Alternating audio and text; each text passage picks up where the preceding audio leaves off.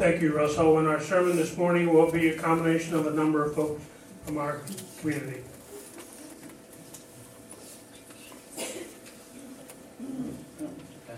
Um, uh, uh, um, I'm very happy I was able to attend the March for Our Lives two weeks ago. It was an amazing opportunity to see my see people my age rise up and lead, and I think it should be an inspiration to all of us, not just our age, but just anyone as a people.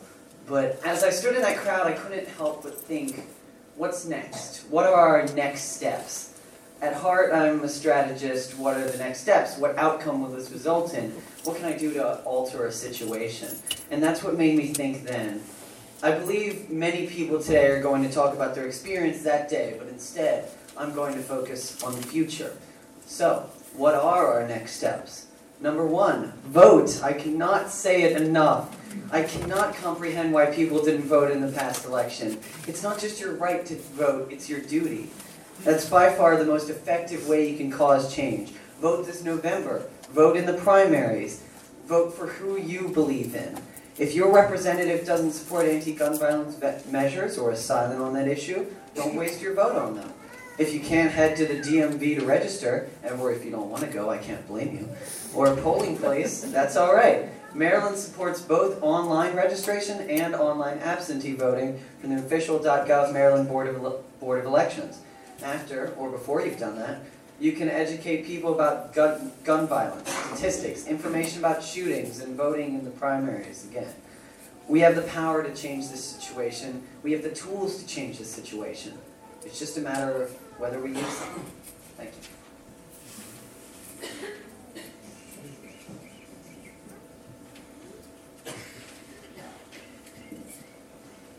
At the march, everything was so meaningful and put together that it was very overwhelming.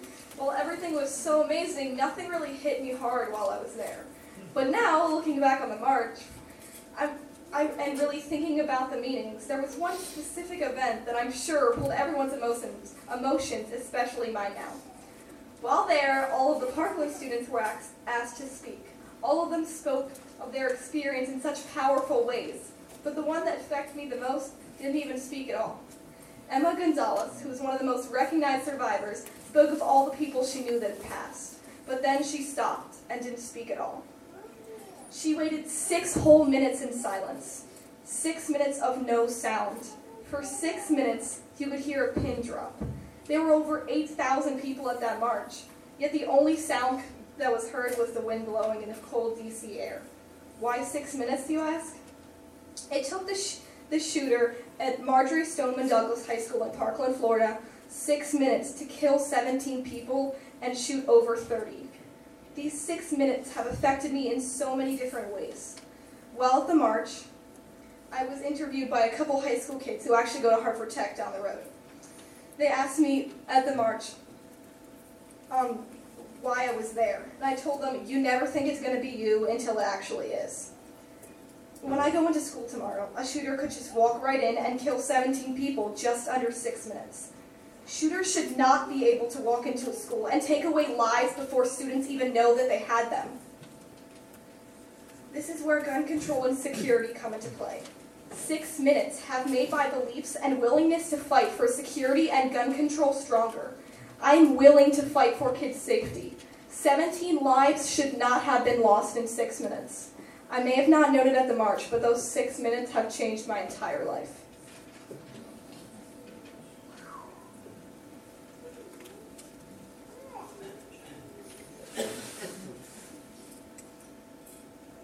Much has happened throughout our world in just a couple years. There have been multiple school shootings and just shootings in general.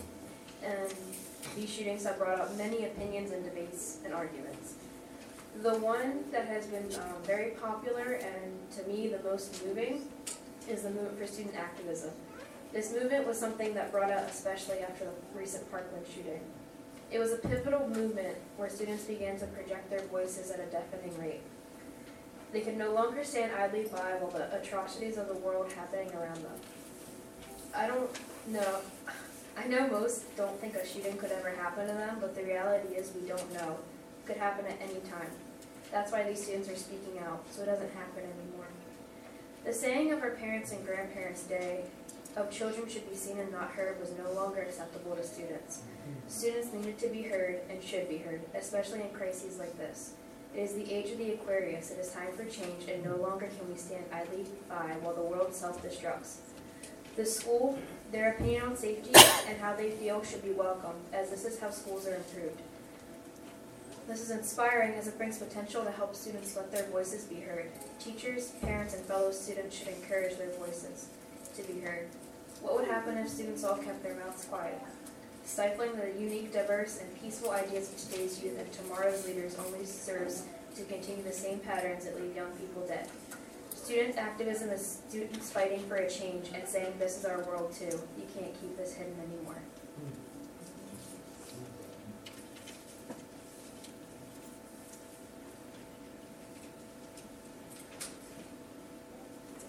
I'm still a student, even though I may not look like one. I'm honored to be able to be a part. Um, I'm going to say what I wrote here because I'm listening to the students' reflections. Um, As I was standing there in Washington, uh, being really proud of all of our kids and all the kids that were there, um, I couldn't help but remember, I can do this, I'm when the doctor came and told me that my daughter had cancer. And it never dawned on me to walk away and say, oh well. The first thing we said was, what can we do? What can we do? I can't let this kid die. And that was a foe that we didn't understand, that we still don't completely understand. But this one we do. All of us as adults, we can't walk away. We can't say, oh well. We know what the cause of this is. We can't let kids, people, loved ones die. This is too important to go on with our grocery shopping, to go on with our lives. We have to be brave because these kids are braver than we are. And for that, I'm embarrassed. And I'm sorry. This matters, guys. Our kids, our congregation, we say that our children are our most pre- precious asset. They are. They're the future. This is not about taking someone's hunting rifle away. This is not about a woman living alone in a city having a handgun in her drawer. This is about people making money off the backs of our children's lives. If you joined the NRA when you were 20 years old because you were a Boy Scout, this is no longer the same organization, guys. You need to take your membership and tear it up and tell them why. The only thing that matters to them is money. It has been a prostituted organization. It's not what they started out to be. I feel sorry for the people that started it as a hunting club. We can't feel guilty and defend that anymore. Our kids matter more.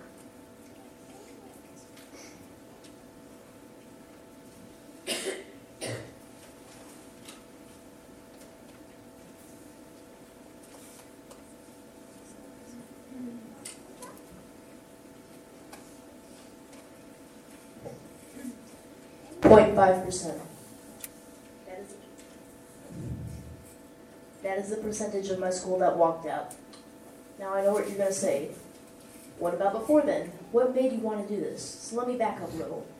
Six weeks ago, I got a notification on my phone that the shooting had occurred. Truth be told, I didn't think much of it at the time. I was familiar with the concept of fake news, and I didn't watch live news on TV.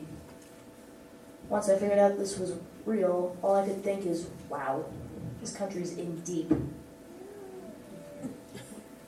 As I looked more into, into what had recently happened, I came across the idea of the walkout. This was a symbolic form of protesting where you could walk out of school for 17 minutes because 17 lives were lost. Harmless, right? I thought so until the fateful day when the superintendent sent home a letter saying I shouldn't walk out. Looked at ACLU website, and it told me I had the right to walk out, but the school also had the right to punish me. The maximum amount of time I could get suspended is three days, so not too bad.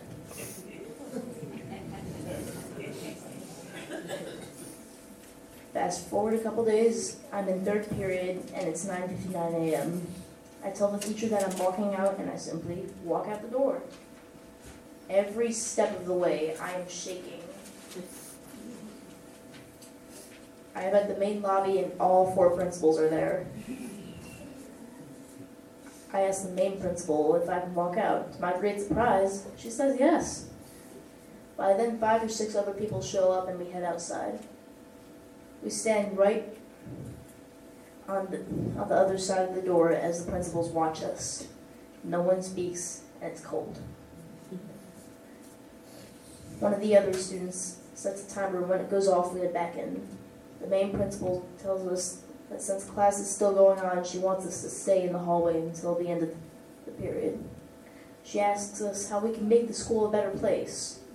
My suggestion is to have full-time resource officers instead of just for drop-off and pick-up purposes.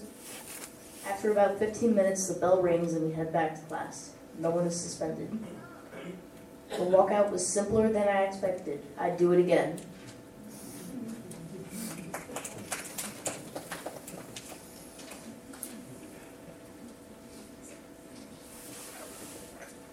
When we, when we were at the march, the, it was an experience that couldn't be matched. I was so happy to be there, and I was also so proud of the kids that were four years older or even five, three to five years younger than I was, standing up for what they believed in. That just makes me believe that there will be some change in the future, and that I might be there to see it. It brings me such joy and comfort that that there will be a generation that can and will vote and not just pick pers- pick a person and go about their day. No, they'll they'll listen to the news and vote for, for the person that they believe will make actual change to this country. The other thing is that is the way they got our attention. It was on live TV, and not just DC was the only one that was on the march. There was these there was there's New York, Florida, and another 800 different marches with millions of different people of race, gender, and sexual orientation, all coming together for, for the same cause to rise up for, to our government. And, and I quote from one of the speakers is to remind them that they work for us. So remember to stand up for what you believe for, so so your voice can be heard. And if they don't hear you, change the country yourself.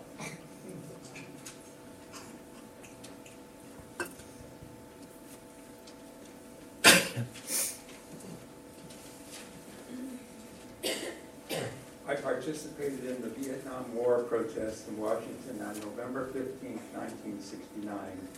That protest had an estimated at uh, half a million people, the largest anti-war protest in U.S. history. It took place on the National Mall. The March for Our Lives was along Pennsylvania Avenue, which may have had more people, but it definitely had less space. We were packed so tight that a photographer and his assistant from CBS News were stuck in front of us and couldn't get to the stage. As far as I could see down Pennsylvania Avenue, it was packed like. I wanted to mention that youth in our fellowship also protested before the Iraq invasion. That was in 2003, February, I believe, 15 years ago. That protest was in the tens of thousands, and you just had this sense that nothing would stop President Bush from going to war. It felt like we were wasting our time. In contrast, the March for Our Lives protest felt exhilarating. I think it was brilliant planning on to have only young people speak.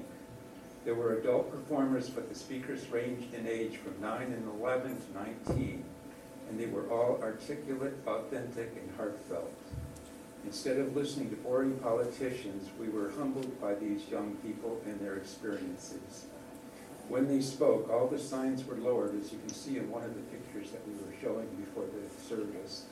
And when Emma Gonzalez stood silent for minutes to speak, to make a point, you could hear a pin drop.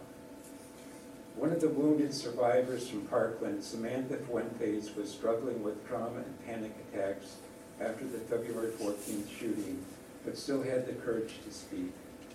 She got sick to her stomach, but the crowd was patient and supported her. And she was able to come back and not only finish her speech, but to lead an emotional happy birthday for one of her classmates, Nicholas Dwar- Dworet, who would have turned 18 on March 24th, but had died in school shooting. I'm hopeful that we have reached a tipping point on gun control. What's different this time is that the focus is not on the shooter or even the victims, but on the survivors. Just as the Vietnam War was a potential, was a political awakening for my generation, so gun violence is a political awakening for this generation. Let us commit ourselves to this cause so that years from now we can look back and say, we were there when young people led the way with marches and walkouts. That was when positive change began. That was the start of reclaiming our democracy.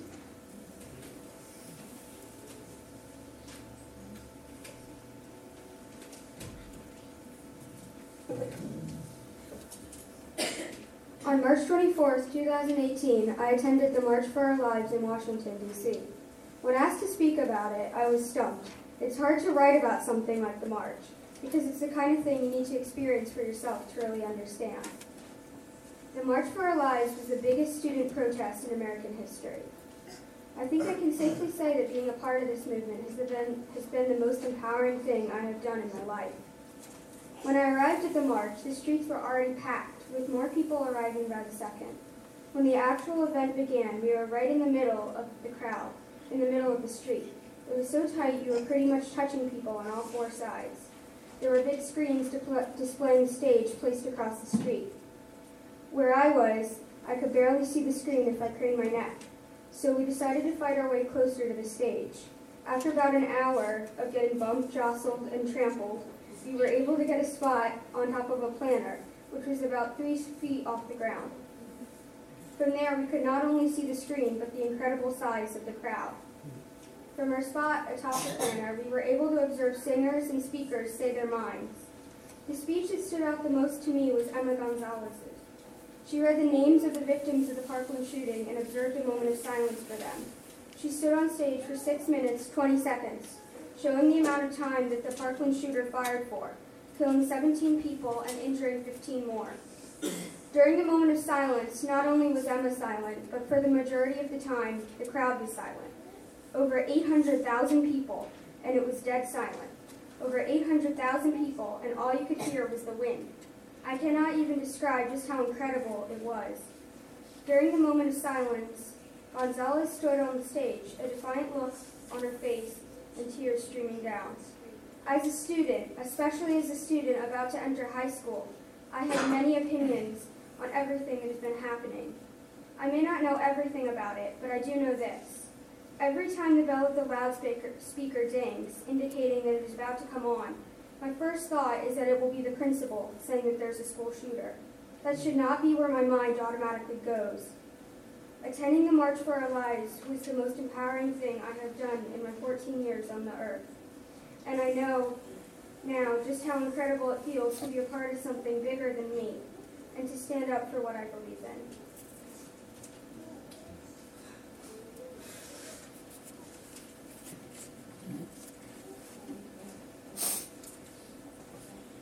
March for Our Lives on March 24th in Washington, D.C. was like nothing I have ever experienced. It was my first march, my first protest, and it was organized and driven by kids my age. As a 15 year old with so much passion and drive to make the world a better place, I felt almost comforted to know that I'm not alone. Kids my age, maybe a bit older, even younger, got up and spoke in front of hundreds of thousands of people about witnessing gun violence and being directly affected by it. I felt so incredibly empathetic, empowered, angry, and upset all at the same time. Imagine sitting in silence for almost six and a half minutes, not knowing what was going to happen to you, your friends, classmates, or teachers. All you know is that your school, your home, is never going to feel like a safe haven ever again. But what struck me the most is that these 16 year olds organized a national event started a huge movement and took political action when the adults weren't willing to. I've always thought it important that kids my age have opinions and a stance because we're the future. And this huge event proved this correct.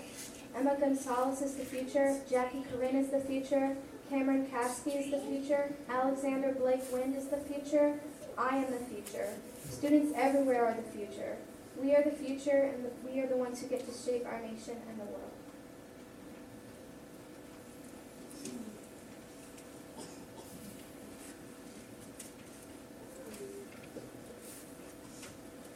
The root of the problem of gun violence in the United States is not in the simple absence of proper legislation.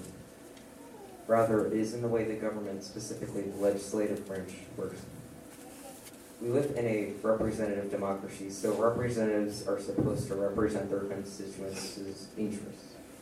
However, this is not so because of the power of lobbyists in the legislative branch and gerrymandering, but that doesn't really matter right now. Even when the majority of citizens agree on an issue, it often doesn't reflect in legislation because of lobbyists. Take pennies as an example. The vast majority of people in the United States, regardless if they're Democrats or Republicans, agree that pennies are stupid. It costs one and a half cents to make one penny. It doesn't in fact doesn't take a genius to see the problem. So why do we still have them? Multiple other countries have gotten rid of their pennies without any problems. The answer? Penny lobbyists that get money from a zinc company. It's as simple as that. Now think about this. When is the last time that you heard about the zinc lobbyists? Probably not very recently. But when is the last time that you've heard about the NRA? Now you see the problem. If some random zinc lobbyist that you've never heard of can prevent the government from fixing a really simple problem, then it's no wonder that we can't get Congress pass any gun control legislation. It doesn't matter that the, that the majority of Americans agree on basic gun control. And it's not like we can change the way the government works either. Think about the Electoral College. Like pennies, many people agree that it's ridiculous, but it'll be impossible to change because it benefits the people in power. So what do we do about gun control? Young people have potential because they tend to be more open-minded and uh, it's more likely that they'll be less influenced by lobbyists and more influenced by their constituents. So electing younger politicians to Congress will provide a greater chance for the gun control issue to be solved in the United States.